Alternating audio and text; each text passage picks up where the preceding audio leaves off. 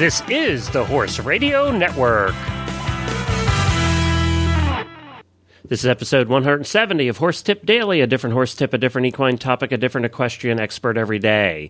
Horse Tip Daily brings the world of equine knowledge to you one day at a time. Today's tip is sponsored by Amazon. Enjoy today's tip.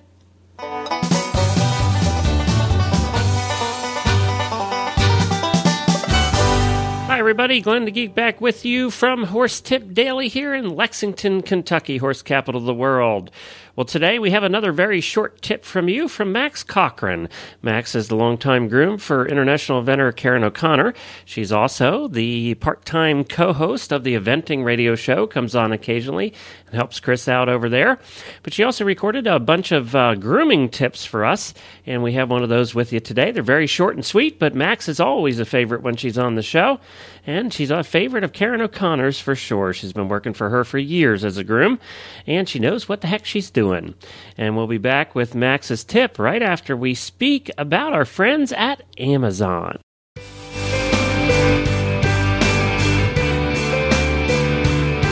Glenn the Geek here, and we get many emails every week from people who really like the shows and they ask how they can help support the Horse Radio Network. Well, you already do that by listening to the shows and by buying from all of our fantastic sponsors.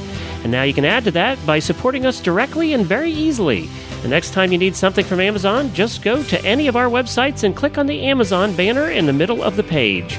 Then go on and buy your Amazon items. It won't cost you a penny more, just an extra click. But Amazon gives us a little bit back just because you clicked on the banner. Tell your family and friends to do the same thing. Every little bit helps us to keep giving you the quality equestrian programming that you have come to love. Thanks for listening.